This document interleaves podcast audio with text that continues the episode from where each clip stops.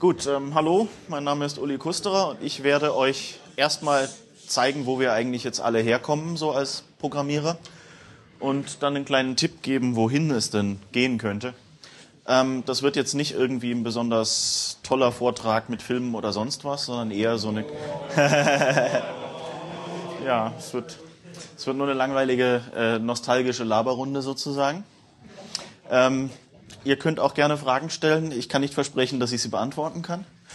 Ähm, ja, würde ich sagen, fangen wir mal an. Also, ähm, zuerst äh, einfach mal, denke ich, äh, sollte man analysieren, woher denn Programmiersprachen eigentlich kommen und woher Entwicklungstools kommen. Und äh, aus dem ergibt sich dann hoffentlich ein äh, kohärenteres Bild, wohin wir denn eigentlich wollen oder wollen könnten. Also gut. Ähm, in der frühesten Urzeit hatten wir den guten alten Maschinencode. Und äh, das war halt irgendwas, was man durch so einen Prozessor geschickt hat, um dann eben dafür zu sorgen, dass der tut, was man will. Und das war natürlich ziemlich nervig. Also ist man dann irgendwann hingegangen und hat gesagt, hey, also anstatt da irgendwelche Zahlen in Bytes zu codieren, warum schreibe ich mir nicht ein kleines Ding, wo ich in Textdateien einfach irgendwelche symbolischen Namen für diese Zahlen reinschreibe und der klebt die dann von alleine hintereinander. Und viel mehr macht ja ein Assembler eigentlich auch nicht. Man hat inzwischen so ein paar schöne, so, so schöne Sachen wie Labels oder sowas eingeführt, die einen dann da äh, auf Orte ähm, zeigen, ähm, die irgendwo anders im Code sind und so. Also kleine Berechnungen führt der auch aus, aber so ein Assembler ist eigentlich ein ganz primitives Suchen und Ersetzen Ding. Einfach nur Worte in Zahlen. Ähm, und äh, wenn jemand von euch schon mal Basic programmiert hat, was ich denke, was einige von euch vielleicht mal gemacht haben, äh, ich rede jetzt nicht wirklich von Visual Basic oder sowas, was ja eigentlich schon eine richtige Programmiersprache ist oder Real Basic, sondern noch dem guten alten Basic, so wie es auf dem C64 oder GW Basic oder so war. Also dieses Ding, wo man Zeilennummern hingeschrieben hat, wo man dann irgendwann entdeckt hat, dass es einen Befehl namens Auto gibt, mit dem man die Zeilennummern von alleine hingeschrieben bekommt und dann wusste man nur nicht mehr, wie sie wieder ausgehen. Solche Sachen. Ähm, aber das Schöne an Basic ist eben, es ist im Prinzip äh, fast dasselbe wie Assembler programmieren, weil man schreibt einfach pro Zeile einen Befehl. Und wenn man irgendwas möchte, was nicht einfach sequenziell diese Einkaufsliste abarbeitet, dann ist man ja gesprungen. Also das ähm, einfach hat man Go-To gemacht und dann war man plötzlich in einer anderen Zeile. Und das ist ja eigentlich alles, was der Assembler auch nur macht. Ähm, äh, dann ist man irgendwann hingegangen und hat sich gedacht, okay, wir sollten vielleicht ein wenig ähm, strukturierter arbeiten und so. Dann kamen dann so Sachen wie Pascal, oder C.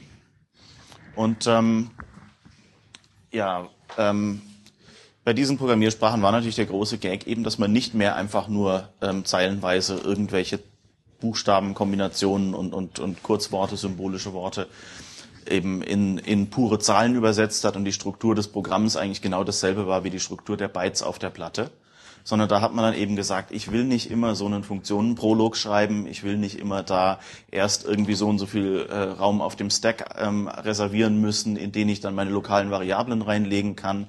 Und ich möchte nicht vor jedem Funktionsaufruf erstmal überlegen, okay, ich muss die Parameter rückwärts auf den Stack pushen, dass sie in der richtigen Reihenfolge landen. Und jetzt wie berechne ich dann, wie viel Platz ich für jedes einzelne brauche und wie berechne ich jeweils den Offset, an den ich dann in den Stack dieses Zeug reinschreiben muss. Das ist ja eigentlich, ähm, klar, man kann natürlich viel effizienter schreiben, wenn man das alles von Hand unter Kontrolle hat. Aber ähm, wer will das jedes Mal machen, oder? Dann hat man halt irgendwo einen kleinen Rechenfehler, versaut sich den Stack und dann das Programm stürzt irgendwie in einem speziellen äh, Sonderfall ab, den man nicht gesehen hat. Also das war ja eigentlich eine sehr nervige Sache. Und solche Sachen haben dann eben Pascal, C und das sind jetzt nur die Sprachen, die die meisten von uns wahrscheinlich schon gesehen haben. Das sind ja durchaus nicht die ersten Sprachen. Aber also gerade C ist halt ein schönes Beispiel, weil es halt doch im Prinzip ja ein portierbarer Assembler ist. Also eigentlich eine der primitivsten Programmiersprachen, mit denen man arbeiten kann und eine, die wirklich noch nah an dem Prozessor und an der Maschine hängt.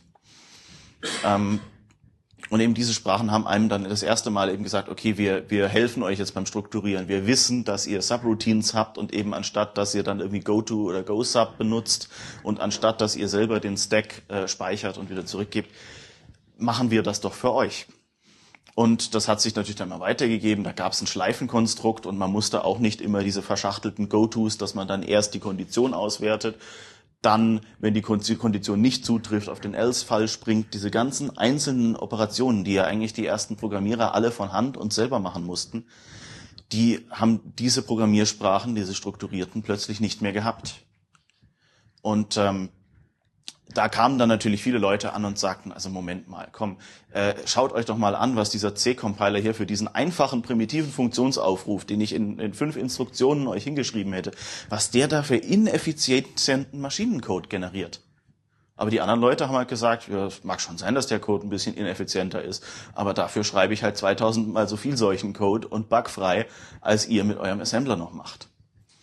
Also es ist schon eine Entwicklung, die wir da hatten in diesen Programmiersprachen, die ähm, einerseits natürlich schon auf dieser frühen äh, Ebene ähm, viele Maschinenspezifika ähm, eben für uns maskiert hat, uns effizienter programmieren lassen hat, aber andererseits uns natürlich auch etwas gekostet hat. Und die meisten Leute, die heutzutage mit dem Programmieren anfangen, die arbeiten ja schon auf so einer hohen Ebene, dass ähm, ich, ich, ich mache jetzt keine, ich, ihr müsst nicht die Hände heben, aber überlegt euch einfach mal, habt ihr habt ihr euch das vorher schon gedacht oder wann habt ihr zuletzt dran gedacht, wie effizient dieser Funktionsaufruf, den ihr schreibt, ist? Und vor allem, war das auch wirklich nötig, dass ihr dran gedacht habt oder nicht? Gut, und äh, was noch diese Programmiersprachen als äh, wichtige Sache eingeführt haben, ist, es gab plötzlich Bibliotheken. Das hat man sicher, ein guter Assembler-Programmierer hat das auch gemacht, aber so auf den kleineren Computern eben, da war es so, da hat man halt einfach den, den, mit den Chips direkt gesprochen. Und wenn man halt Musik spielen wollte, dann hat man halt einfach ein paar verschachtelte Sinuskurven irgendwie an diesen Digital Signal Processor geschickt oder sowas. Und ähm, dann hat das halt ähm, auf dem Weg den Lärm erstellt. Und das ist natürlich viel aufwendiger wie heute, wo ich einfach nur sage NS Sound. Hier ist eine sogar komprimierte Musikdatei und äh, die spiele ich euch jetzt einfach mal vor. Also ähm, man hat jetzt eben nicht nur ähm, diese einzelnen Befehle, die, die man selber schreibt, sondern man hat plötzlich vorgeschriebene Bibliotheken gehabt. Ähm, diese Bibliotheken sind natürlich etwas Besonderes, weil es gibt eben zwei Teile. Es gibt die Programmiersprache an sich. Das ist, wenn wir ja heute da sind, ist das Objective C oder nicht. Und ähm, andererseits gibt es eben die Bibliotheken, also die natürlich grob irgendwie äquivalent wären zu AppKit oder zu Runtime oder zu was. Also, aber eben damals war es so, es war ein ganz klarer Bruch. Ihr habt äh, zum Beispiel die C-Programmiersprache und ihr habt die Standard Library, in der dann so schöne Sachen wie printf drin stecken und sowas, die dann dafür sorgen, dass das alles schön auf dem Bildschirm gemalt wird, wenn ihr da irgendeinen Text ausgeben wollt. Ähm, es hatte also auch den Vorteil, ihr konntet natürlich auch selber Bibliotheken erstellen oder eure Kollegen konnten Bibliotheken erstellen, auf die ihr dann zurückgreifen konntet. Und ähm, das ist eigentlich ja auch so die übliche Vorgehensweise gewesen und ist sie eigentlich heute noch. Ich meine, heute noch programmieren Leute in C und ich bin letztens jemandem begegnet, die hat ein äh, vor kurzem noch ein in Pascal geschriebenes Programm, das damals fürs klassische macOS geschrieben wurde, übersetzt in Objective-C und Coco. Weil jetzt halt äh, in der Umstellung von Carbon auf Coco musste das jetzt endlich mal passieren. Es ist ein gutes Programm. Ich bin mir sicher, viele von euch haben dieses Programm auch schon benutzt. Ich nenne den Namen nicht. ähm, wer unbedingt wissen will, kann ja nachher mal fragen. Aber ähm, es ist also schon so, dass, dass das also eigentlich eine unserer Grundfesten ist. Wir haben einfache Programmiersprachen und wir haben Bibliotheken. Irgendwann kam dann mal jemand auf die Idee, vielleicht kann man das ja so statt prozedural noch mal ein bisschen anders machen.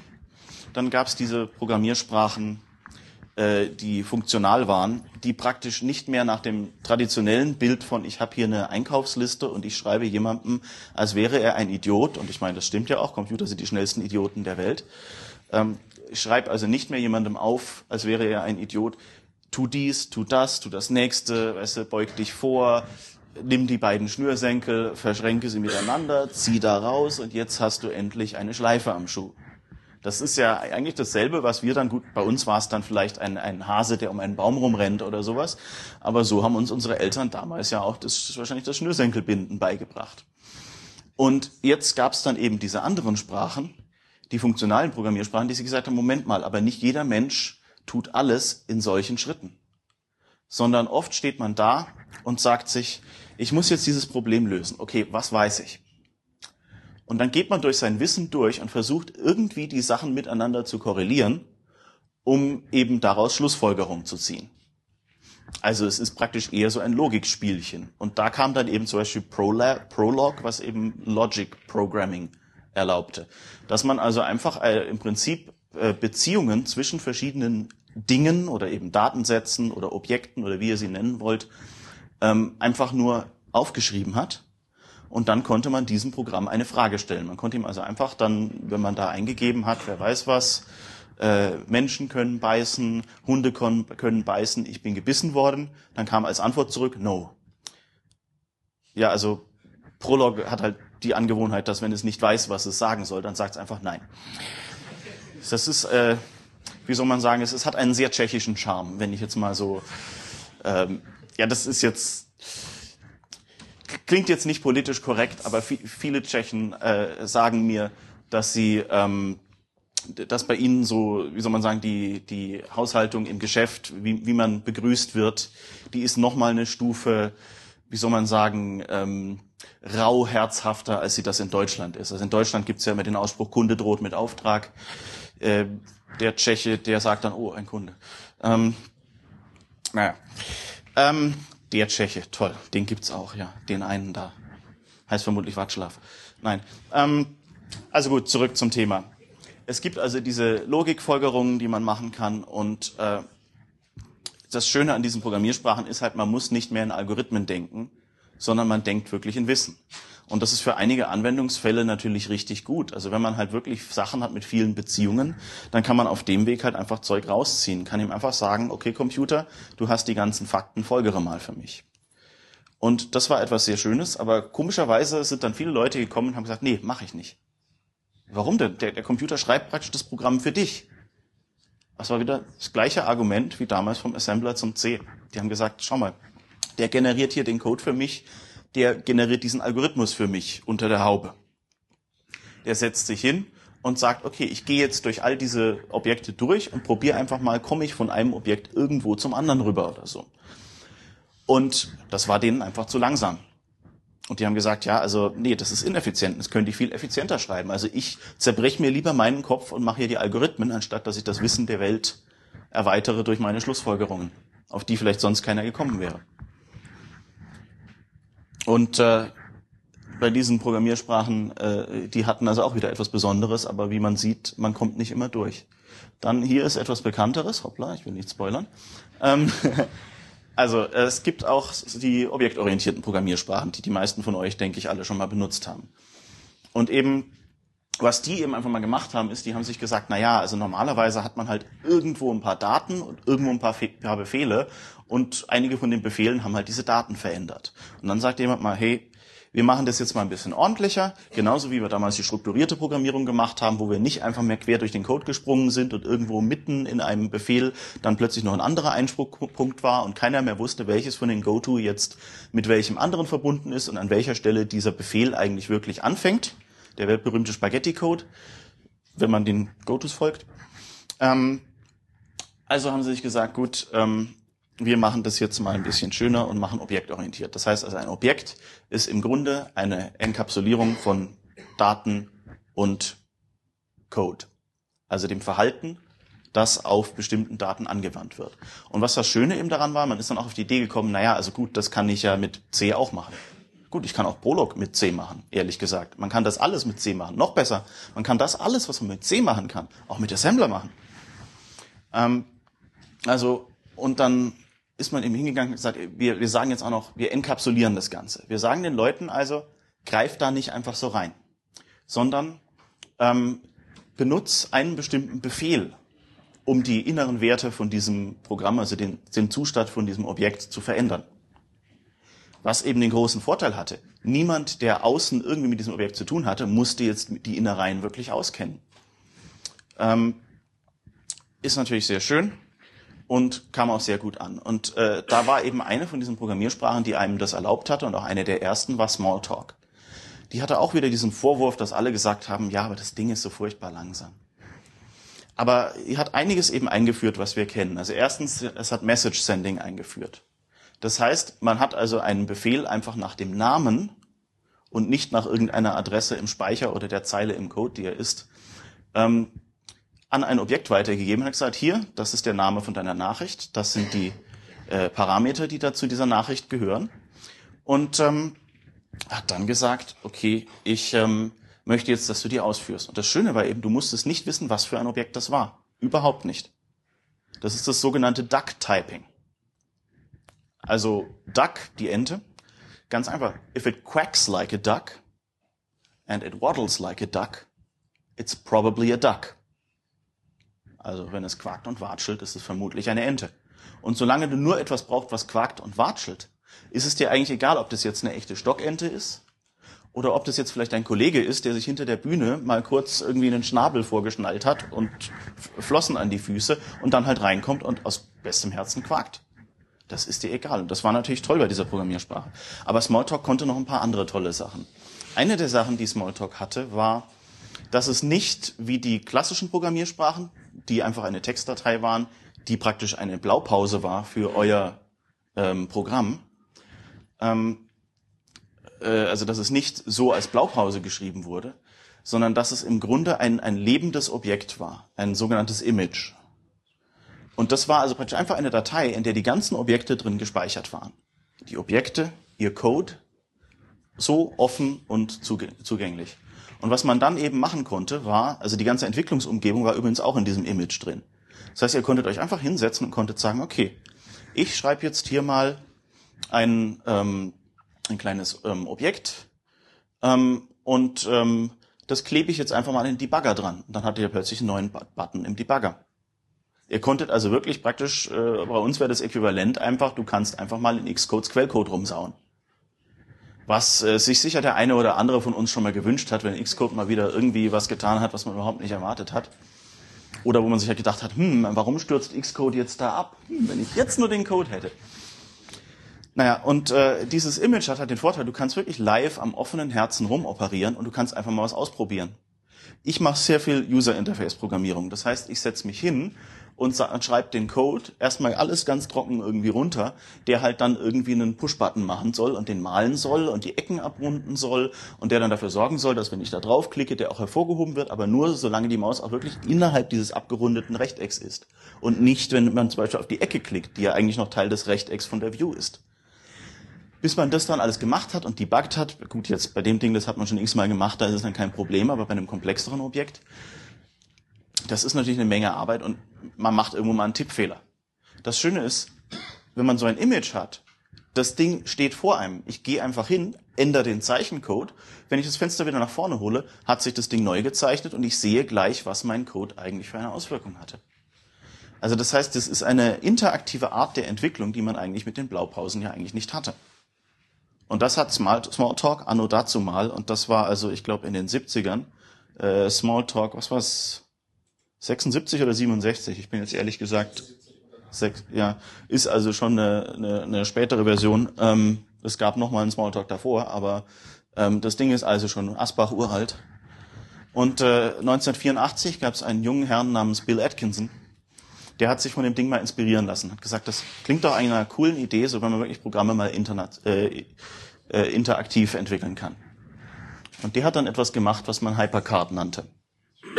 Ähm, und Hypercard hatte nochmal eine zusätzliche Idee Also es hatte das Image, es war von Smalltalk inspiriert, es gab Messages, aber da hat sich gesagt, naja, ich möchte eigentlich nicht, dass Leute programmieren müssen. Ich möchte, dass die Leute lernen können, wie man sich Programme baut, so wie sie damals gelernt haben, mit ihrem Lego-Baukasten zu bauen. Und der hat dann also, dieses Hypercard hat er immer bezeichnet als einen Software Erector Set. Also einen Software-Baukasten. Es war eben auch wieder ein Image, also diese Images hießen Stacks und Stacks waren einfach Stapel von Karteikarten konzeptionell. Und jede Karte ist einfach, äh, um es mal ganz abstrakt zu sagen, aber er hat eben das Tolle gemacht, dass er es konkret als Karte bezeichnet hat. Und wer von uns schon mal Karteikarten benutzt hat, weiß, ähm, dass man damit eigentlich ziemlich viel machen kann. Also alles vom Papierflieger über die Datenbank bis zum Daumenkino. Und eben genau das kann man mit Hypercard auch machen. Eine Karte war einfach eine kleine Einheit von Informationen. Die Information konnte sein, ihr konntet Bilder draufmalen, ihr konntet Buttons drauf haben und wenn man diesen Button piekst, dann hat er irgendwas getan. Und ähm, man konnte Textfelder drauf haben und das Schöne war, dass eine Karte einen Hintergrund hatte, was praktisch eine gemeinsame, ähm, ein, ein gemeinsamer Teil von allen Karten war, die du hattest. Und dann konntest du also, das Einfachste war, du hast ein schönes Hintergrundbild drauf gemalt, sodass jede Karte irgendwie auch aussah wie eine Karteikarte mit oben Ringlochung und wer weiß was allem. Oder eben, du konntest dort zum Beispiel auch Textfelder ablegen und dann war das sowas wie eine Datenbank-Eingabemaske. Und konntest dann aber auf jeder Karte anderen Text in diese Textfelder eintragen. Und konntest das durchsuchen mit einem der schnellsten Suchalgorithmen, den es damals gab. Und ähm, ohne dass du irgendwie vorher stundenlang irgendeinen Index bauen musstest, wie das jetzt Spotlight noch gerne macht. Ähm, du hattest also einfach diesen, dieses, äh, dieses Karteikartenprinzip und konntest mit dem Ding ganz einfach alle möglichen Sachen machen. Aber du konntest auch, ähm, also du hattest auch mehrere Stapel. Und das Schöne war, dass einige Stapel mitgeliefert waren, die nichts anderes waren als, wie soll man sagen, euer Bauteilebeutel oder eure Bauteilekiste, was immer ihr hattet, ähm, wo einfach die ganzen Teile einfach so reingelegt wurden. Da war auf der einen Karte waren dann irgendwie ganz viele Buttons, die gesagt haben, okay, ich gehe zur nächsten Karte. Dann konntet ihr also einfach ein paar von denen rauskopieren Ihr wusstet gar nicht wissen, was die tun, konntet die auf eine von euren Karten draufkleben und schon hattet ihr ein Navigations-User-Interface. Es gab Textfelder, die automatisch den Namen der aktuellen Karte angezeigt haben. Sodass ihr also einfach das in den Hintergrund legen konnte und jede Karte hatte automatisch hat dann gezeigt, diese Karte ist über dieses und dieses Thema oder so etwas. Ähm, aber eben der Vorteil war einfach, ihr konntet das Zeug einfach zusammenkleben. Da gibt's jetzt sicher viele Leute, die sich sagen, na, das ist doch blöd, einfach nur Zeug zusammenkleben. Ich will doch wirklich was schöpfen. Ja, aber das Geniale ist, niemand hat Schöpfen einfach so plötzlich gekonnt und gelernt, sondern was die meisten von uns gemacht haben, ist, die haben zum Geburtstag mal irgendwann ein Spielzeugauto bekommen, sind dann mit einem Schraubendreher rangegangen, haben das einfach mal ein bisschen aufgebrochen und haben geschaut, wie sieht denn das Ding von innen aus und wie ist das zusammengesteckt. Okay, aufbrechen mache ich glaube ich nicht mehr, weil da ist irgendwas innen drin gebrochen und wenn ich es jetzt zusammenkriegen möchte, muss ich es kleben so haben wir halt gelernt. Okay, du brichst dein Auto nicht einfach auf. Du brauchst Schraubenschlüssel oder Schlüssel oder was auch immer. Ähm, und eben diese ganzen Sachen konnte man in Hypercard auch machen. Man konnte so einen Button dann einfach öffnen, konnte reinschauen und dann stand da das kleine Programm drin alles in Klartext lesbar. Und man konnte das an seine Freunde weitergeben. Und da haben eben auch viele Leute sogenannte Stackware gemacht, was also einfach Stapel waren und du konntest da einfach reinschauen. Du hast halt dann, wenn du ein Computerspiel gespielt hast und es toll fandst und sagst, ich möchte auch mal so ein Computerspiel programmieren, bist du einfach mal hingegangen und hast gesagt, okay, ich ändere jetzt mal die ganzen Grafiken in dem Ding. Konntest du alles machen. Es ist also wie eigentlich unser Lego-Baukasten, wo man eben auch einmal erst nach Anleitung das Ding gemalt, gebaut hat und dann hatte man halt ein Feuerwehrauto. Und dann hat man gesagt, ich will aber lieber einen Krankenwagen. Naja, wenn ich das jetzt einfach ein bisschen kürzer baue und äh, da rechts eben statt äh, roter Wand äh, mit weißem Kreuz eben weiße Wand mit rotem Kreuz mache, schon habe ich irgendwie was, was dann vielleicht eher aussieht wie ein Krankenwagen oder eben Feuerwehr oder was auch immer man bauen wollte. Ähm, also man sieht, es ist äh, keiner von uns kommt aus einem Vakuum und wir haben eigentlich alle mit, mit so Zeug schon gearbeitet. Warum sollen wir das also beim Programmieren nicht auch machen? Warum sollen wir nicht Bibliotheken, wie wir sie früher hatten zum Beispiel, nehmen? Warum sollen wir nicht welche modifizieren? Warum sollen wir nicht eigene stellen, die ähnlich sind wie andere? Solche Sachen. Das haben wir alles eigentlich gemacht. Und da kommen wir zu Objective C. Objective C ist ja, wie der Name sagt, wohl irgendwie mit C verwandt. Und C, habe ich euch ja gesagt, ist ein portierbarer Assembler. Also, hü, schnell. Und Objective in Objective-C steht aber für Smalltalk, weil Smalltalk eben diese Objekte eingeführt hat. Und Messages und äh, solche Sachen. Und ähm, das ist doch dann eher hot, oder? Smalltalk war doch langsam. Hü, hot. Was ist jetzt los? Und genau das ist der Grund, warum Objective-C ja eigentlich eine sehr interessante Sprache ist. Weil du eben einerseits die Möglichkeit hast, ähm, Code zu schreiben, der mit einem Affenzahn losgeht Andererseits aber eben schön High-Level diese ganzen Vorteile, die wir damals, wenn wir einfach nicht so engstirnig gewesen wären und Smalltalk einfach hätten liegen lassen, dann hätten wir einfach hingehen können und hätten sagen können, okay, wir schreiben jetzt so in Smalltalk. Alles ist ein Objekt. Wenn ich jetzt möchte, dass ich mit einer Nummer irgendeine seltsame Operation machen kann, kann ich einfach die Nummerklasse überschreiben und kann meine eigene Unterklasse erstellen. Oder ich kann mit einer Category diese ähm, Nummernklasse erweitern. Das geht in Objective-C nicht, weil da ist eine Zahl ein Primitive, ein etwas simpleres, ein, ein primitiver Datentyp, der ja kein Objekt ist. Ist doch eigentlich Mist. Gut. Ähm, es gibt allerdings jetzt natürlich auch Gründe, warum sich einige von diesen Sachen und bei uns Profis durchgesetzt haben und andere nicht. Also wenn ihr euch jetzt überlegt, ich habe euch gesagt, ihr habt da so ein lebendes Image, so ein Ding, in dem einfach nur Zeug drin steht. Oder eben in, im Fall von Hypercard, ihr habt ein Dokument, einen Stapel, in dem halt Buttons drin sind und die haben Skripte und äh, Textfelder drin sind und so. Und die Textfelder können gescrollt werden und Hypercard war da sehr genial, weil es nämlich auch, was wir jetzt bei macOS Lion endlich haben, automatisch gespeichert hat. Das heißt, ähm, ihr musstet also nicht irgendwie denken, speichere ich jetzt, habe ich dran gedacht, oh Gott, mein Rechner stürzt ab, meine Daten sind alle weg. Nein, Hypercard hat einfach immer mal wieder, wenn du was geändert hast, das gleich auf die Platte geschrieben. Dann war das eigentlich in Ordnung. Der Nachteil der Geschichte ist, ihr habt jetzt also so einen wunderbaren Stapel erstellt, ihr habt da eure Testdaten drin und jetzt überlegt ihr euch, okay, es gibt andere Leute, die wollen auch so eine Datenbank haben. Wie gebe ich das jetzt denen weiter?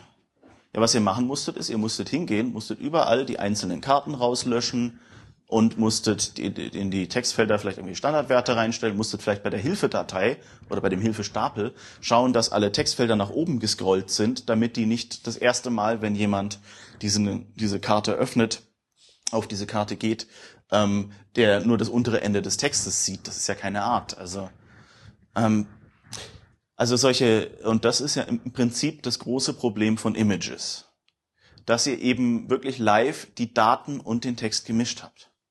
Dagegen, wenn ihr jetzt an eure Klassen denkt, das ist eine Blaupause. Ich gebe irgendjemandem die Blaupause, der malt ein neu, baut ein neues, jungfräuliches Objekt, das dieser Blaupause entspricht. Aber da muss ich dann halt extra Arbeit betreiben, dass er das nicht alles wieder vergisst, wenn dieses Objekt wieder aus dem Speicher verschwindet. Und im Moment sind wir immer so dabei, irgendwo zwischen diesen beiden Kompromissen hin und her zu pingpongen. Da haben wir dann plötzlich Core Data und wir haben Autosave, aber wir müssen dem trotzdem noch ausdrücklich sagen, diese Sachen müssen gespeichert werden, wir müssen Speichercode schreiben. Es ist immer so ein Hin und Her. Und eben den Smalltalk-Leuten, die ja immer noch das Image haben, bei denen gibt es also wirklich oft in größeren Teams einen Mann, dessen einziger Job es ist, dieses ganze Ding, wenn es dann weiterentwickelt wurde, aufzuräumen, bevor es dann released werden kann. Und halt dann, also der macht dann halt natürlich gleich noch den Build in Anführungszeichen, aber den brauchst du ja bei Smalltalk eigentlich in der Form nicht. Aber da fallen da halt so Sachen drunter, wie dass man die Entwicklungsumgebung aus dem Image rausfiltert, weil die steht da, steckt da ja auch einfach mit drin. Ähm, da sind dann eben so Sachen drin, wie im Beispieldaten äh, rauszunehmen. Und dann hat man vielleicht auch mal Karteileichen. Man hat irgendwo ein Objekt erstellt und äh, braucht das aber eigentlich gar nicht mehr. Das ist noch halb fertig und liegt da halt einfach noch irgendwo rum und braucht Platz. Ähm, gut, das kennen wir vielleicht auch. Wir ändern unsere Ressourcen oder sowas. Aber ähm, es ist also doch ein Haufen Arbeit, den man da hat. Ähm, also ist jetzt wirklich richtig objektorientiertes Programmieren oder eben äh, objektorientiertes Programmieren auf die Art, wie zum Beispiel auch äh, Simula eben das gemacht hat. Ach, das war 67, genau. Okay, dann war die Zahl bei Smalltalk irgendwie, ja, ist egal. Ähm, ja, kann sein, dass es 70 war, genau, okay. Ähm, ist auch egal, die haben alle so schöne Zahlen hinten dran. Ähm, und eben Simula ist eher so diese, diese statische Schiene. Also Simula hatte kein Message-Sending, sondern ist eher wie, also wer, wer von euch C++ kennt, äh, Bjarne Strostrup hat damals gesagt, ja, also ich möchte sowas machen wie Simula, aber ich möchte eben sowas haben wie C. War also die gleiche Idee wie bei Objective-C, wo man sagte, hey, ich will mal Smalltalk in meinem C haben, hat er eben gesagt, ich möchte zumindest mehr Simula haben. Du hast Objekte, du hast Klassen, klar, du hast aber Mehrfachvererbung, du hast ähm, eben eher Funktionen und, und der Akzent liegt mehr auf Performance. Aber dafür ist es eben auch weniger flexibel und weniger interaktiv. Ähm, und Java und C Sharp sind eigentlich auch eher in der Richtung, wobei es dann da schon ein bisschen äh, verschwommen wird, weil eben die dann auch immer mal wieder gesagt haben, hey, also das Objective-C hat da drüben noch sowas, das klaue ich noch. Aber meistens sind es dann so parallele Konstrukte oder sowas, dass man sich wirklich immer noch aktiv entscheiden muss, welches von denen man möchte. Ähm, aber ist ja auch nicht schlimm. Das ist halt Flexibilität, die wir als Programmierer, denke ich, auch brauchen können.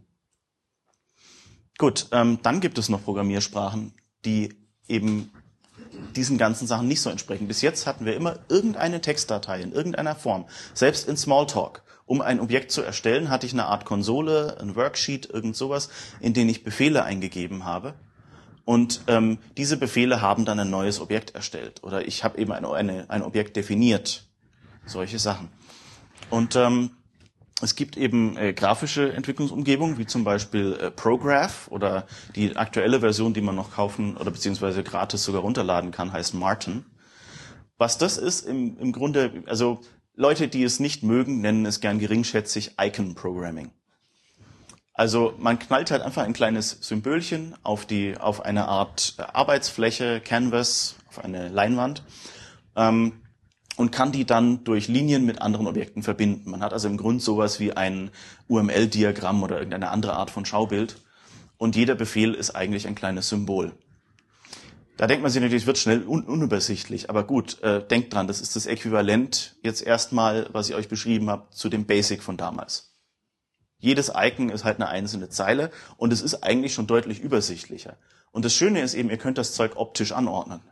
Das heißt, ihr könnt hingehen und könnt sagen, okay, alle, alle Symbole, die jetzt mit dem einen Befehl zu tun haben, gruppiere ich mal da auf meiner Leinwand. Und dann geht eine Linie rüber zu den anderen. Noch besser, die sind dann hingegangen und haben gesagt, hey, also Prozeduren kennen wir ja, also wir machen es jetzt so, man kann solche Symbole auch gruppieren. Also wie ganz normale Malprogramm, ihr wählt die Dinger einfach auf, sagt gruppieren und könnt dem Ding dann einen Namen geben und dann taucht es erstmal als so eine Blackbox auf. Und dann könnt ihr erst nachher reinschauen und seht, was das wirklich tut. Und ihr hattet dann praktisch immer oben so eine Linie, die praktisch das Input war und unten eine Linie fürs Output und konntet die Dinger dann mit dem so ungefähr verbinden. Und ähm, es war aber auch auf äh, Benutzer eben auf, auf, auf, auf praktische Benutzung ausgelegt. Es gibt also lauter kleine Tricks, so wie dass ihr halt mit einer Modifier Key irgendwie alt oder was es war, geklickt einfach mal äh, äh, gedrückt einfach mal auf die Leinwand klicken konnte, dann tauchte an der Stelle halt gleich ein neues ein neues Icon auf, ein neuer Befehl oder eine neue Operation oder ein neues Objekt, je nachdem, was es dann war. Und ihr konntet dann sagen, okay, ähm, tu damit jetzt was. Ähm, und konntet dem vor allem konnte einen Namen eintippen und dann war das eben dieser Befehl.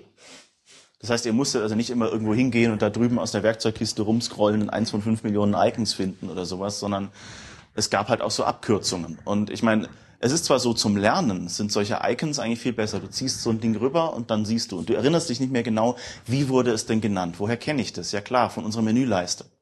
In DOS hatten wir damals Befehle und wir mussten den Namen des Befehls verdammt nochmal auswendig können, sonst konnten wir keine Datei erstellen und den Computer nicht runter, runterfahren. Und wenn wir vergessen haben, dass man die Festplattenleseköpfe erst noch parken muss vor dem Ausschalten, ja, ich weiß, zehn Meter im Schneeberg auf. Ähm, barfuß. Ähm, also eben hier hat man dann eben die Möglichkeit, erstmal schön einfach zu lernen, andererseits dann aber auch schnell sehr effizient zu werden, wenn man sich an die Befehlsnamen noch erinnert. Und ähm, dann gibt es natürlich noch ähnliche Sachen. Es gibt dann noch eine Programmiersprache namens Scratch. Scratch ist nun so, dass es ähm, dort, ähm, also im Grunde ist es ein ähnliches Funktionsprinzip, aber es sind nicht Icons, sondern was man sieht, sind im Grunde so eine Art Kartuschen, so kann man sich vielleicht ein bisschen vorstellen wie in Xcode, die Autovervollständigung, wenn man dann einen Befehl vervollständigt, die Parameter sind so einzelne Kartuschen. Bloß eben, dass es eine große Kartusche für die ganze Zeile ist, oder für den ganzen Befehl, und die Parameter dann nochmal kleinere Löcher da drin sind, in denen man dann halt zum Beispiel mit Pop-up-Menüs im Prinzip dann die Parameter einstellen konnte oder eben eine Zahl eintippen konnte. Die konnte man auch einfach irgendwo von der Seite reinziehen. Und ähm, Ihr kennt vielleicht sowas ähnliches, eben, was bei jedem Mac heutzutage dabei ist, als Automator. Wobei Automator halt nochmal ein bisschen vereinfacht ist, weil man eben diese Leinwand nicht mehr hat, sondern einfach nur so eine sequentielle Liste. Aber das alles ist irgendeine Form von grafischer Programmierung. Und die nutzt interessanterweise plötzlich eben Dinge, die wir bis jetzt eben nicht genutzt hatten. Also sie nutzt eben nicht nur einfach Textzeilen, die man Buchstabe für Buchstabe mühsam eintippt, sondern füllt das Zeug eben schon mal für einen aus und gibt einem auch schon gültige Werte vor oder Beispielwerte. Was doch eigentlich ganz schön ist, gerade wenn man es noch lernt, aber auch andererseits eben schön ist, wenn man halt nicht immer zwei Millionen Buchstaben tippen möchte. Gut. Ähm, und dann gibt es noch was Lustiges, und zwar es geht Programmierung durch Demonstrieren. Da gibt's also ähm, die Beispiele, die vielleicht die von euch einige mal benutzt haben. Es gibt einige Programme, in denen man Makros aufzeichnen kann. Das heißt, man tut irgendwas und dann ähm, äh, tauchen da plötzlich irgendwelche Makrobefehle auf und er weiß, was es ist. Oder eben Apple Script Recording ist so ein Beispiel. Das ist heutzutage, ich glaube, inzwischen funktioniert's wieder, aber ich glaube, die meisten Leute benutzen es nicht mehr. So in den Zeiten von, was war das System 7.5 oder sowas, ähm, war das mal das große neue heiße Feature. Was man da machen konnte, war eben einfach ein Apple Script. Der Script-Editor hatte einen roten Aufnahmeknopf, den hat man gedrückt und alles, was man dann getan hat, tauchte als Apple Script Befehle auf. Aktiviere dieses Programm, klicke den Button in dem Fenster. Nein, nicht nur klicke den Button dort, sondern es waren praktisch High-Level-Befehle. Das heißt, wenn du einen Button gedrückt hast, der halt das Settings-Fenster aufmacht, dann tauchte da nur der Befehl Show, äh, also irgendwie Open Settings Window oder wie auch immer der AppleScript-Befehl dafür halt heißen würde. Das heißt, wenn die irgendwann mal hingegangen sind und gesagt haben, wir wollen da keinen Button mehr, wir machen das als Menüpunkt, hätte euer Skript weiterhin funktioniert. Also er hat wirklich konzeptionell das Zeug aufgeschrieben in eigentlich einer logischen Programmiersprache, die man trotzdem als Mensch verstehen konnte. Ähm, ist also ganz nett, weil ihr, ihr könnt ja dann eben auch so Sachen machen, wie eben eine Operation einmal durchführen, dann habt ihr den Code dafür, praktisch, und dann das modifizieren. Genauso wie das alte Baukastenprinzip von Hypercard. Ähm, ein Programm, das das auf eine kleinere Art gemacht hat, ist Macromind Director. Ähm, die, der Name hat sich ein paar Mal geändert. Hat, fing an bei VideoWorks und inzwischen muss man wohl Flash sagen. Ähm, aber im Prinzip, äh, was du eben in Director ja auch machen konntest, war, du konntest einfach ein, ein Objekt, das du auf deiner Bühne hattest, durch die Gegend werfen und rumschieben und so. Und er konnte dann aufzeichnen, an welchen Punkten das Ding vorbeigekommen ist und das nachher wieder abspielen in der gleichen Geschwindigkeit, mit denselben Kurven, mit derselben Beschleunigung. Da kannst du so Sachen machen, die du so mit, mit äh, im, im Code brauchst du Stunden, um das rauszufinden, wann du genau abbremsen musst, dass es organisch wird. Von Hand machst du es einfach. Und dann gab es noch ein Programm namens äh, KidPix oder ursprünglich, bevor Apple das Trademark für andere Zwecke benutzt hat, hieß es mal Coco. Das war ein Ding, das also, es gibt irgendein Video von, ich glaube, 96 oder sowas. Ähm, wo, wo die das vorstellen, was sie da gemacht haben, ist, sie haben ein Kind genommen auf der Macworld, auf die Bühne gestellt und es hat ein Computerspiel programmiert. Und das ging eben mit Programmieren durch Demonstrieren, Programming by Example. Was es gemacht hat, ist, ähm, es, es war also auch so eine Art Bühne und du konntest dann zum Beispiel zwei Objekte aufeinander zu bewegen und dann hat er gemerkt, okay, die sind jetzt gerade überlappend gewesen. Und dann konntest du eine Aktion definieren, die passieren soll, wenn die beiden Objekte überlappen. Und konntest eben dann sagen, sollen es Objekte dieses Typs sein oder sollen es genau diese Objekte sein und lauter solche Sachen. Aber das Schöne war eben, du hast einfach mal dem Computer vorgespielt, was du willst. Und der Computer hat dann gesagt, ach so, und möchtest du jetzt das oder möchtest du jetzt dieses? Ähm, was ja eigentlich auch mal eine sehr schöne Art des Programmierens ist und eben eine sehr frei ähm, zu tuende. Gut, ähm, nachdem wir jetzt mal so die Programmiersprachen alle beleuchtet haben, die es gibt, äh, wären jetzt natürlich Entwicklungstools auch noch interessant. Gut, angefangen haben wir mit dem guten alten Texteditor. Da gab es dann noch zur Hilfe irgendwann, weil die Programme ja irgendwann nicht nur eine Textdatei waren, gab es Makefiles. Das waren im Grunde einfach nur ein Inhaltsverzeichnis, aber immer noch eine Textdatei. Das heißt immer noch, wir haben einen Texteditor und wir haben eine Textdatei. Irgendwann kam dann einer mal auf die Idee, naja, man kann vielleicht mit dem Texteditor ein bisschen was machen und ich färbe vielleicht mal ein paar Worte ein oder sowas, so dass man das dann sehen kann. Das wurde aber halt ganz einfach gemacht, dass irgendwelche Schlüsselwörter, die halt in der Programmiersprache häufig vorkamen, einfach egal wo sie auftauchten, blau waren oder was auch immer. Und dass Sachen, die nach Kommentaren aussehen, eben rot waren. Wenn du jetzt halt in der Mitte von irgendeinem Text was hattest, was wie ein Kommentar aussah, dann konnte es halt auch mal sein, dass das rot war oder wenn du irgendwelchen Code irgendwie auskommentiert hattest oder so. Das war also nur eine ganz einfache Art, aber es war immer noch ein Texteditor. Und dann hatte man dazu natürlich noch Kommandozeilentools, also eben irgendeinen Compiler, irgendeinen Linker, irgend sowas, das eben ähm, diese Textdateien wieder in irgendwas übersetzt hat. Okay, Texteditor, Kommandozeilentools. Irgendwem kommt das bekannt vor? Ähm, dann gab es irgendwann mal natürlich noch weitere Tools. Also zum Beispiel hatte man den Debugger, man hat einen Profiler und man hat sowas, das hieß Lint. Das war ein Tool, das man über den Code drüber laufen lassen hat und das eben geschaut hat, ist da vielleicht irgendwas drin. Das hatte also schon ein bisschen mehr Intelligenz als die anderen. Die anderen haben einfach genommen, was du gesagt, was du ihnen gegeben hast, haben das irgendwie übersetzt und auch wenn es kompletter Blödsinn war, sie haben halt irgendwas draus gemacht. Schlimmstenfalls haben sie einfach gesagt, du, ich habe keine Ahnung, was du von mir willst. Aber Lind ist eben hingegangen und hat gesagt, okay, ich schaue jetzt mal, äh, wie verhält sich der Code und hat versucht, Rückschlüsse zu treffen, so wie, wo hast du Speicherlecks oder wo äh, hast du vielleicht was geschrieben, was du so nicht meintest, weil du verwechselt hast, ob jetzt ein logisches und oder ein logisches oder Priorität hast, wenn du sowas schreibst wie bla und bla oder bla und bla. Heißt das jetzt bla oder bla und bla und bla oder eben bla und bla oder bla und bla. Ich hätte vielleicht ein bisschen eindeutigere Begriffe wählen sollen. Gut, und solche Sachen, und solche Sachen hat Lind halt alles für einen entdeckt. Ist echt schön. Auch wenn die alle bla bla hießen. Lind kann das. Gut, und dann kam irgendjemand auf die Idee, ja gut, also wir haben jetzt diese ganzen verschiedenen Tools. Ich habe zwei Dutzend Kommandozeilen-Tools in dem Ordner und ich habe einen schönen Texteditor und ich habe ganz viele Textdateien und ich habe Makefiles. Ähm, was mache ich jetzt also mit den Dingern? Naja, dann ist halt irgendjemand erstmal hingegangen und hat gesagt, okay, ich baue das jetzt einfach mal alles in ein Programm ein. Und das ist ja schon mal ganz nett. Und äh, dann hat jemand gesagt, okay, also so ein Makefile, der wird mir langsam ein bisschen kompliziert und so.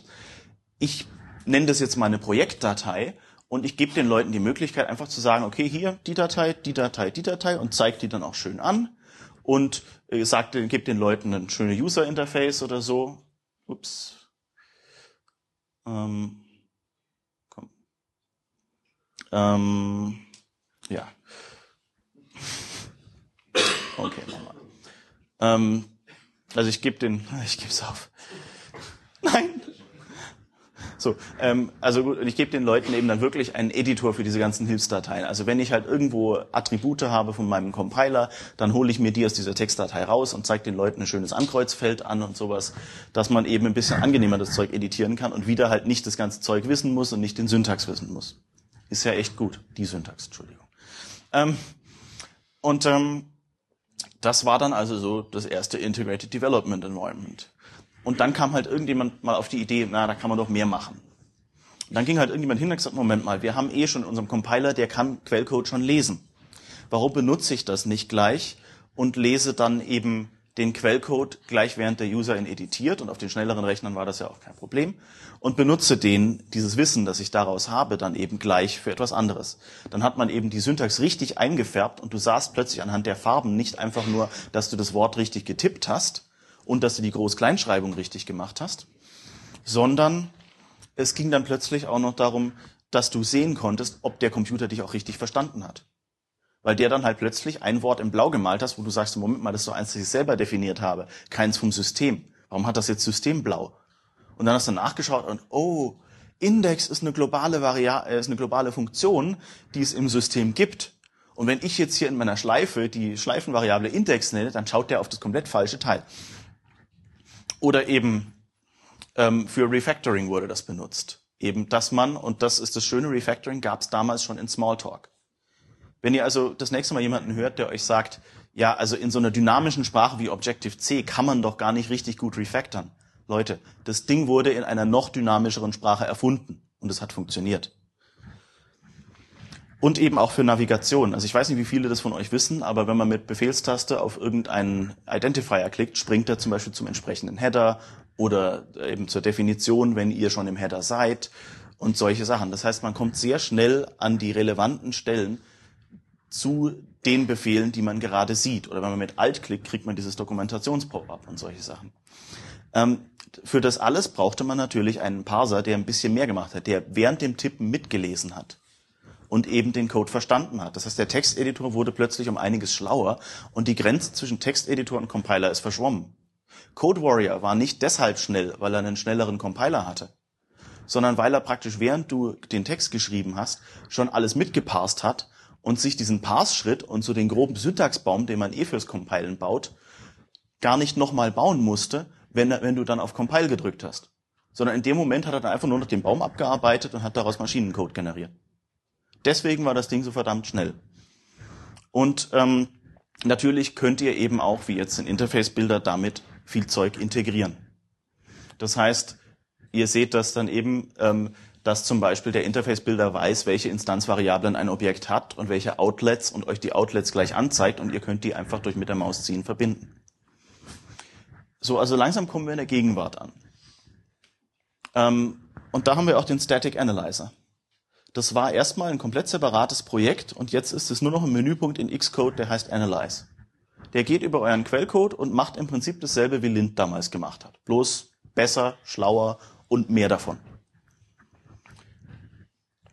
Und ähm, ihr habt also jetzt wirklich nicht mehr nur einen Texteditor, sondern etwas, das euren Code versteht. Jetzt ist die Frage, wie, wie könnte dadurch die Zukunft aussehen? Naja, also ich habe ja nicht ohne Absicht euch erstmal die ähm, Programmiersprachen und die Editoren gezeigt. Ich habe nicht ohne Absicht ähm, euch erzählt von Programmiersprachen, die ja eigentlich komplett getrennt sind von ihren Bibliotheken. Wenn ihr euch Objective-C anschaut, Objective-C ohne seine Bibliotheken ist ein komplett nutzloses Konstrukt. Es ist sogar so, dass wenn ihr einen Objective-C-Compiler habt, ihr müsst erstmal eine Runtime-Bibliothek schreiben, die bestimmte Sachen macht. Also zum Beispiel das add Anführungszeichen bla Anführungszeichen erstellt ja ein String-Objekt. Das heißt, ihr braucht eine NS-String-Klasse, sonst könnt ihr mit einem Objective-C-Compiler gar nichts anfangen. Und da gibt's noch andere Stellen, an denen das dann noch schlimmer wird. Ähm, also das heißt, diese Konvergenz hat schon ein bisschen angefangen, dass die Programmiersprachen und ihre Bibliotheken immer mehr zusammengewachsen sind und dadurch viel besser euch bedienen können, weil sie eben genau, ähm, wenn ihr einen Befehl ausführt, die Informationen auch schon haben, mit welcher Klasse sie da arbeiten und das nicht generisch tun müssen für irgendeine Klasse. Jetzt sagt man natürlich, gut, ähm, in was für Fällen, Fällen haben wir das? Arc ist gerade das neueste Ding. Da haben sie im Prinzip den Static Analyzer genommen, da irgendwie alle Module, die sie im Moment nicht brauchten, rausgerissen, aber er versteht den Code immer noch und haben gesagt, okay, der analysiert jetzt erstmal das Speicherverhalten von diesem Programm und klebt dann an den richtigen Stellen noch die fehlenden Befehle rein. Das ist im Prinzip, was Arc macht für euch. Und ähm, das hat man in die Programmiersprache eingebaut. So ein Objective-C-Programm war früher nicht mehr nicht gültiges oder zumindest ja gültig vielleicht schon, aber halt ähm, semantisch falsches Objective-C. Ähm, dann eben könnte man sagen, okay, was kann man noch für eine Konvergenz machen? Gut, Programmiersprache und Bibliotheken haben wir eigentlich schon gemacht. Das war zum Beispiel auch bei Hypercard so. Bei Hypercard gab es keine Laufzeitbibliothek. Das war einfach das Programm Hypercard und die Programmiersprache Hypertalk. Das war einfach Hypertalk hat einfach nur Objekte in Hypercard gesteuert. Da gab es halt Buttons, die du erstellt hast. Dann konntest du mit denen reden. Äh, es gab also diese Trennung schon gar nicht mehr. 1984, äh, 87. Ähm, und dann sagt man sich natürlich, ja, Moment mal. Ich stehe jetzt aber immer noch hier und äh, auch wenn der meinen Code versteht, alles, was ich angezeigt bekomme, ist popliger Text. Das ist doch wie, als würde ich immer noch einen Texteditor benutzen. Also warum gehen wir nicht hin und sagen, warum machen wir nicht grafische Programmierung? dann sagen natürlich die meisten Leute, ja, aber ich will nicht mit der Maus und da rumklicken und so, selbst wenn ich damit alt klicken muss, ich muss ständig Tastatur, Maus, Tastatur, Maus. Warum müsst ihr das? Schaut euch mal an, was zum Beispiel passiert, wenn ihr irgendwo in Mail eine E-Mail-Adresse eingebt. Ihr tippt da einen Text ein und er macht es automatisch in eine Kartusche, die nicht mehr diese pure E-Mail-Adresse ist, sondern plötzlich der Name von eurem Kumpel. Irgendwas, was wirklich Bedeutung für euch hat. Also warum können wir das nicht genauso machen? Warum können wir nicht einfach eine Art Textfeld haben, in das ich mein Programm reintippe und da kann ich vielleicht ganz normalen C-Code erstmal eintippen. Und dann merkt er, was es ist und bietet mir anstatt eben einfach Textzeilen plötzlich so wie in Scratch einfach so eine Kartusche an, in der mein Befehl drin steht und in der ich die Parameter gleich auswählen kann. Dann kann ich einen von denen auswählen und kann dann die Parameter ausfüllen. Und wenn ich jetzt in den Parametern nochmal einen anderen Befehlsaufruf machen möchte, kann ich das auch. Dann ist es so im Prinzip so eine Mischung aus einem Texteditor und Automator. Aber eben, ich kann den, wenn ich will, runtertippen, wenn ich weiß, was ich will. Es fühlt sich an wie Autovervollständigung. Aber eben, es ist deutlicher.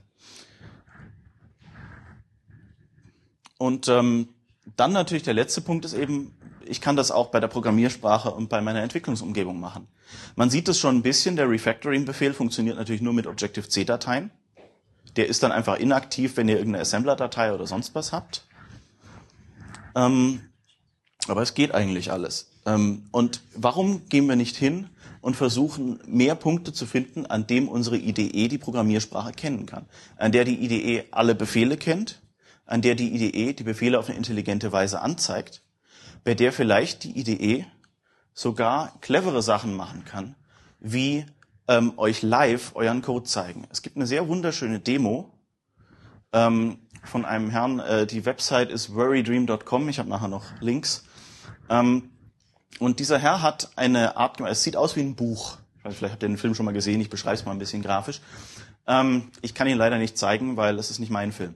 Ähm, aber ähm, was der also praktisch gemacht hat, ist, du hast rechts dein Programm gehabt und links gleich gesehen, was das Programm tut in diesem Buch. Was du dann aber machen konntest, ist, du konntest links zum Beispiel in diese, also er hat das als Beispiel, was natürlich ein, dankbares Beispiel ist, äh, er hat äh, Grafiken in JavaScript erstellt, die dann so ein bisschen dynamisch animiert sein konnten oder so. Und hat dann eben algorithmisch zum Beispiel Blätter generiert. Und er konnte dann halt hingehen und konnte so ein Blatt anklicken und dann hat er ihm gezeigt, welche Stelle im Code denn diesem Blatt entspricht.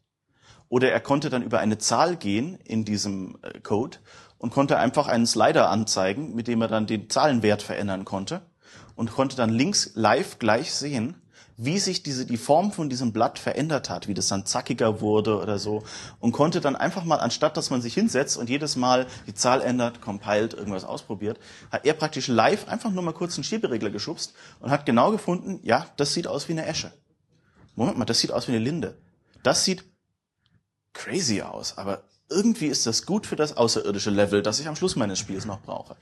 Und dann merkt man halt plötzlich, dass durch die Entwicklungsumgebung wieder Feedback zu euch zurückkommt, wo Sachen, die ihr vielleicht gar nicht probiert hättet, weil ihr wärt nie auf die Idee gekommen, vielleicht eine negative Zahl da rein zu tippen, weil ihr sagt, das doch eh falsch.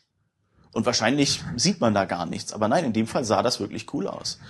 Und äh, solche Sachen kann man also machen. Oder er hat ein anderes Beispiel, in dem er ein Jump-and-Run-Spiel geschrieben hat. Und dann hat er Zeit in der IDE mitmodelliert sozusagen. Das heißt, er hat Code geschrieben, ist dann einfach eine Weile gelaufen und so und stand dann an einer Stelle, wo er jetzt springen müsste. Und dann ist er also gesprungen und hat festgestellt, okay, so wie die Sprungkurve von meiner Figur ist, klatsche ich da voll oben an die Wand, anstatt durch das Loch durchzukommen und weiter rennen zu können.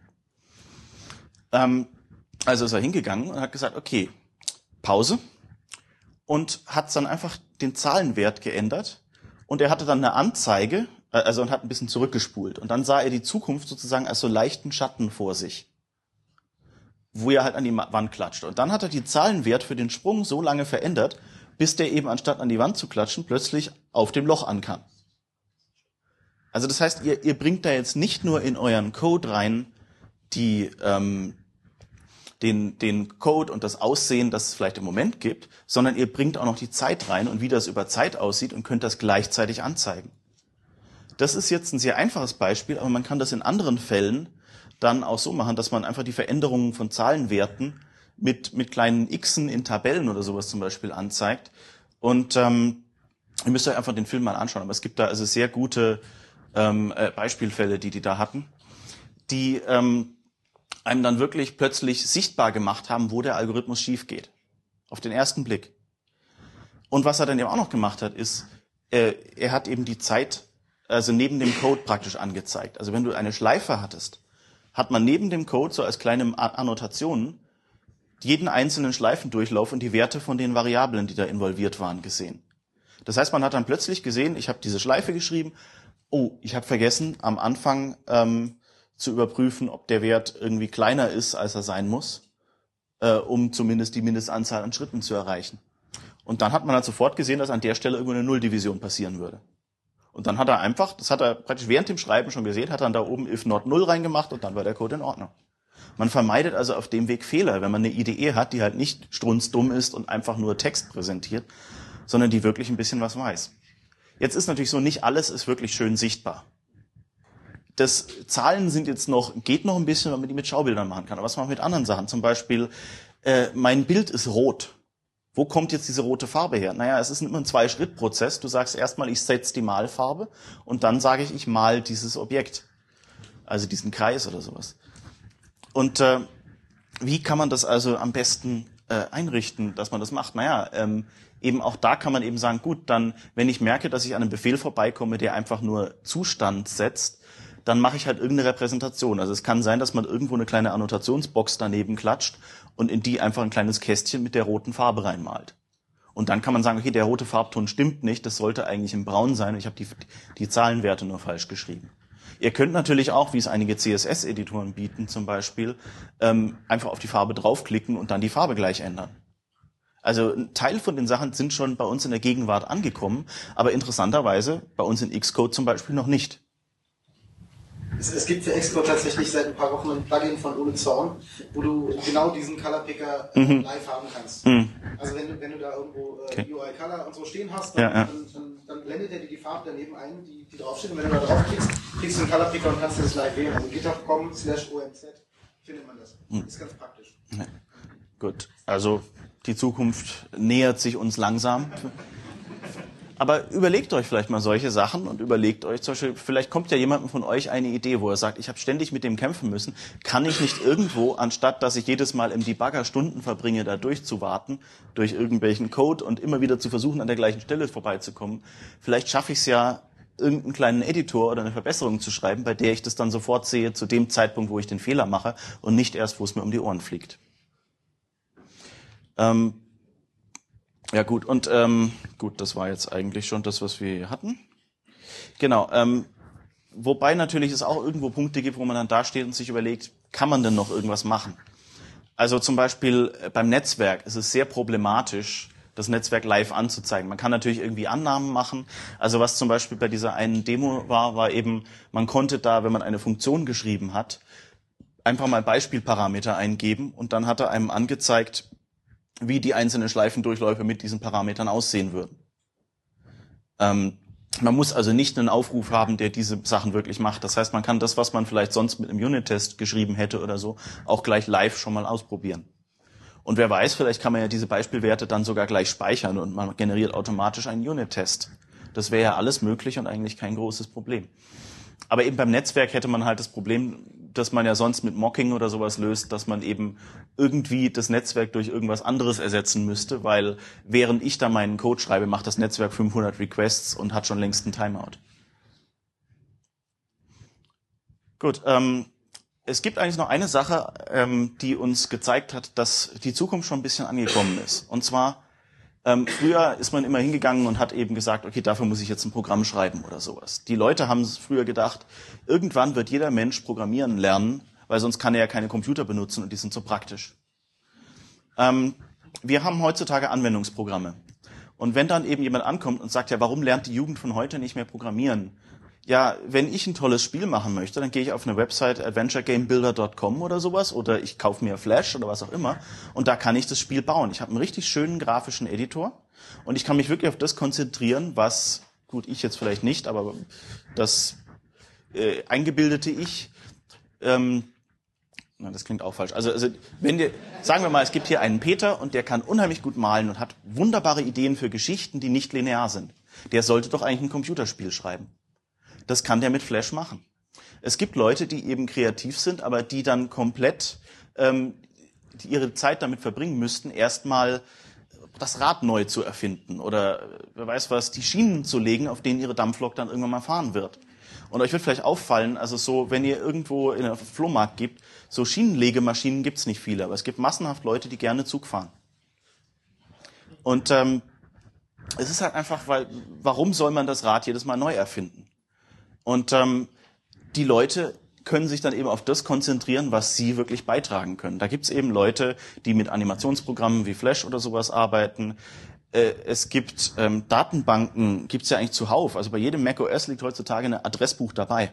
Früher war das ein Programm, das man dazu gekauft hat oder eben selber geschrieben hat. Oder man ist eben, man hat Hypercard gehabt und hat dann den Hypercard Adressbuchstapel genommen, hat noch fünf Felder hinzugefügt, weil man ja gesehen hat, wie das ungefähr funktioniert und hatte dann sein ideales Adressbuch. Aber die heutigen, die können das ja eigentlich alles schon und auch recht gut und für die meisten Leute reichen sie schon. Oder eben man benutzt Bento oder irgendwas, wenn man halt ein bisschen datenbankigere Wünsche hat, als jetzt nur ein Adressbuch. Dann, äh, viele Leute machen das Ganze ja auch über Blogs. Also das heißt, äh, es ist äh, beeindruckend, wie viele Leute ähm, praktisch ihre Blogs in Anführungszeichen programmieren oder eben ihre kreativen Sachen auf dem Weg erstellen. Ähm, die hätten vielleicht früher irgendeine Datenbank programmiert und jetzt machen sie einfach ein einfaches WordPress und schreiben da das ganze Wissen rein und verlinken das halt untereinander. Die haben viel mehr Möglichkeiten, um Sachen zu machen, für die man früher, früher noch hätte programmieren müssen. Und ich denke, ähm, für uns Programmierer ist es jetzt langsam Zeit, dass wir auch sowas kriegen. Die Leute, die wirklich äh, crazy hier im Detail an irgendwas rumschreiben wollen, die können das immer noch machen. Es gibt heutzutage Leute, die keine Programmiersprache haben, die in Excel mit, mit der Formelsprache Programme geschrieben haben. Ich glaube, einer hat mal eine 3D-Engine geschrieben in Excel, wo praktisch jede Zelle ein Pixel war, dessen Farben er gesetzt hat. Also, das heißt, also wenn jemand wirklich irgendwie kreativ sein möchte oder so mathematisch schräge Sachen ausprobieren möchte oder was auch immer, was ihm Spaß macht. Und ich meine, ich denke, den meisten von uns, wir sind wahrscheinlich deshalb Programmierer, weil uns das damals Spaß gemacht hat, was wir damit alles Tolles erstellen können und erzeugen können. Ähm, also, wenn man sich da überlegt, was die Leute eben machen, wenn sie es wirklich wollen. Es ist eigentlich egal, was für ein Werkzeug du hast. Notfalls kannst du auch eine Schraube mit einem Schraubenschlüssel in die Wand hämmern es geht vielleicht nicht so gut. Und das ist der Zustand, in dem wir im Moment sind. Aber irgendwann haben wir vielleicht mal einen vernünftigen Editor. Und äh, dann gibt's natürlich noch die ganzen Web 2.0 Geschichten, also dass du eben irgendwie deine Bilder auf Flickr hochlädst und dann deine Meinung auf einem Blog kundtust und das Ganze dann irgendwie über Tweets verbindest oder sowas. Ähm, also du kannst die ganzen oder oder was die Leute alles in Facebook reinstellen und was sie da dann, wenn es da halt keine Möglichkeit gibt, Tabellen zu machen, dann laden sie es halt als Grafikdatei hoch oder so. Die Leute finden immer irgendeine Methode, das hinzukriegen und wir tun nichts anderes eigentlich noch. Gut, und das wäre es eigentlich schon. Also ich möchte euch einfach mal ähm, nahelegen, überlegt euch mal, was was man nicht machen könnte und macht doch vielleicht alle mal ein bisschen für uns die Zukunft besser. Oder notfalls schreibt zumindest einen Bug-Report an Apple mit eurer Idee, dass die es machen können.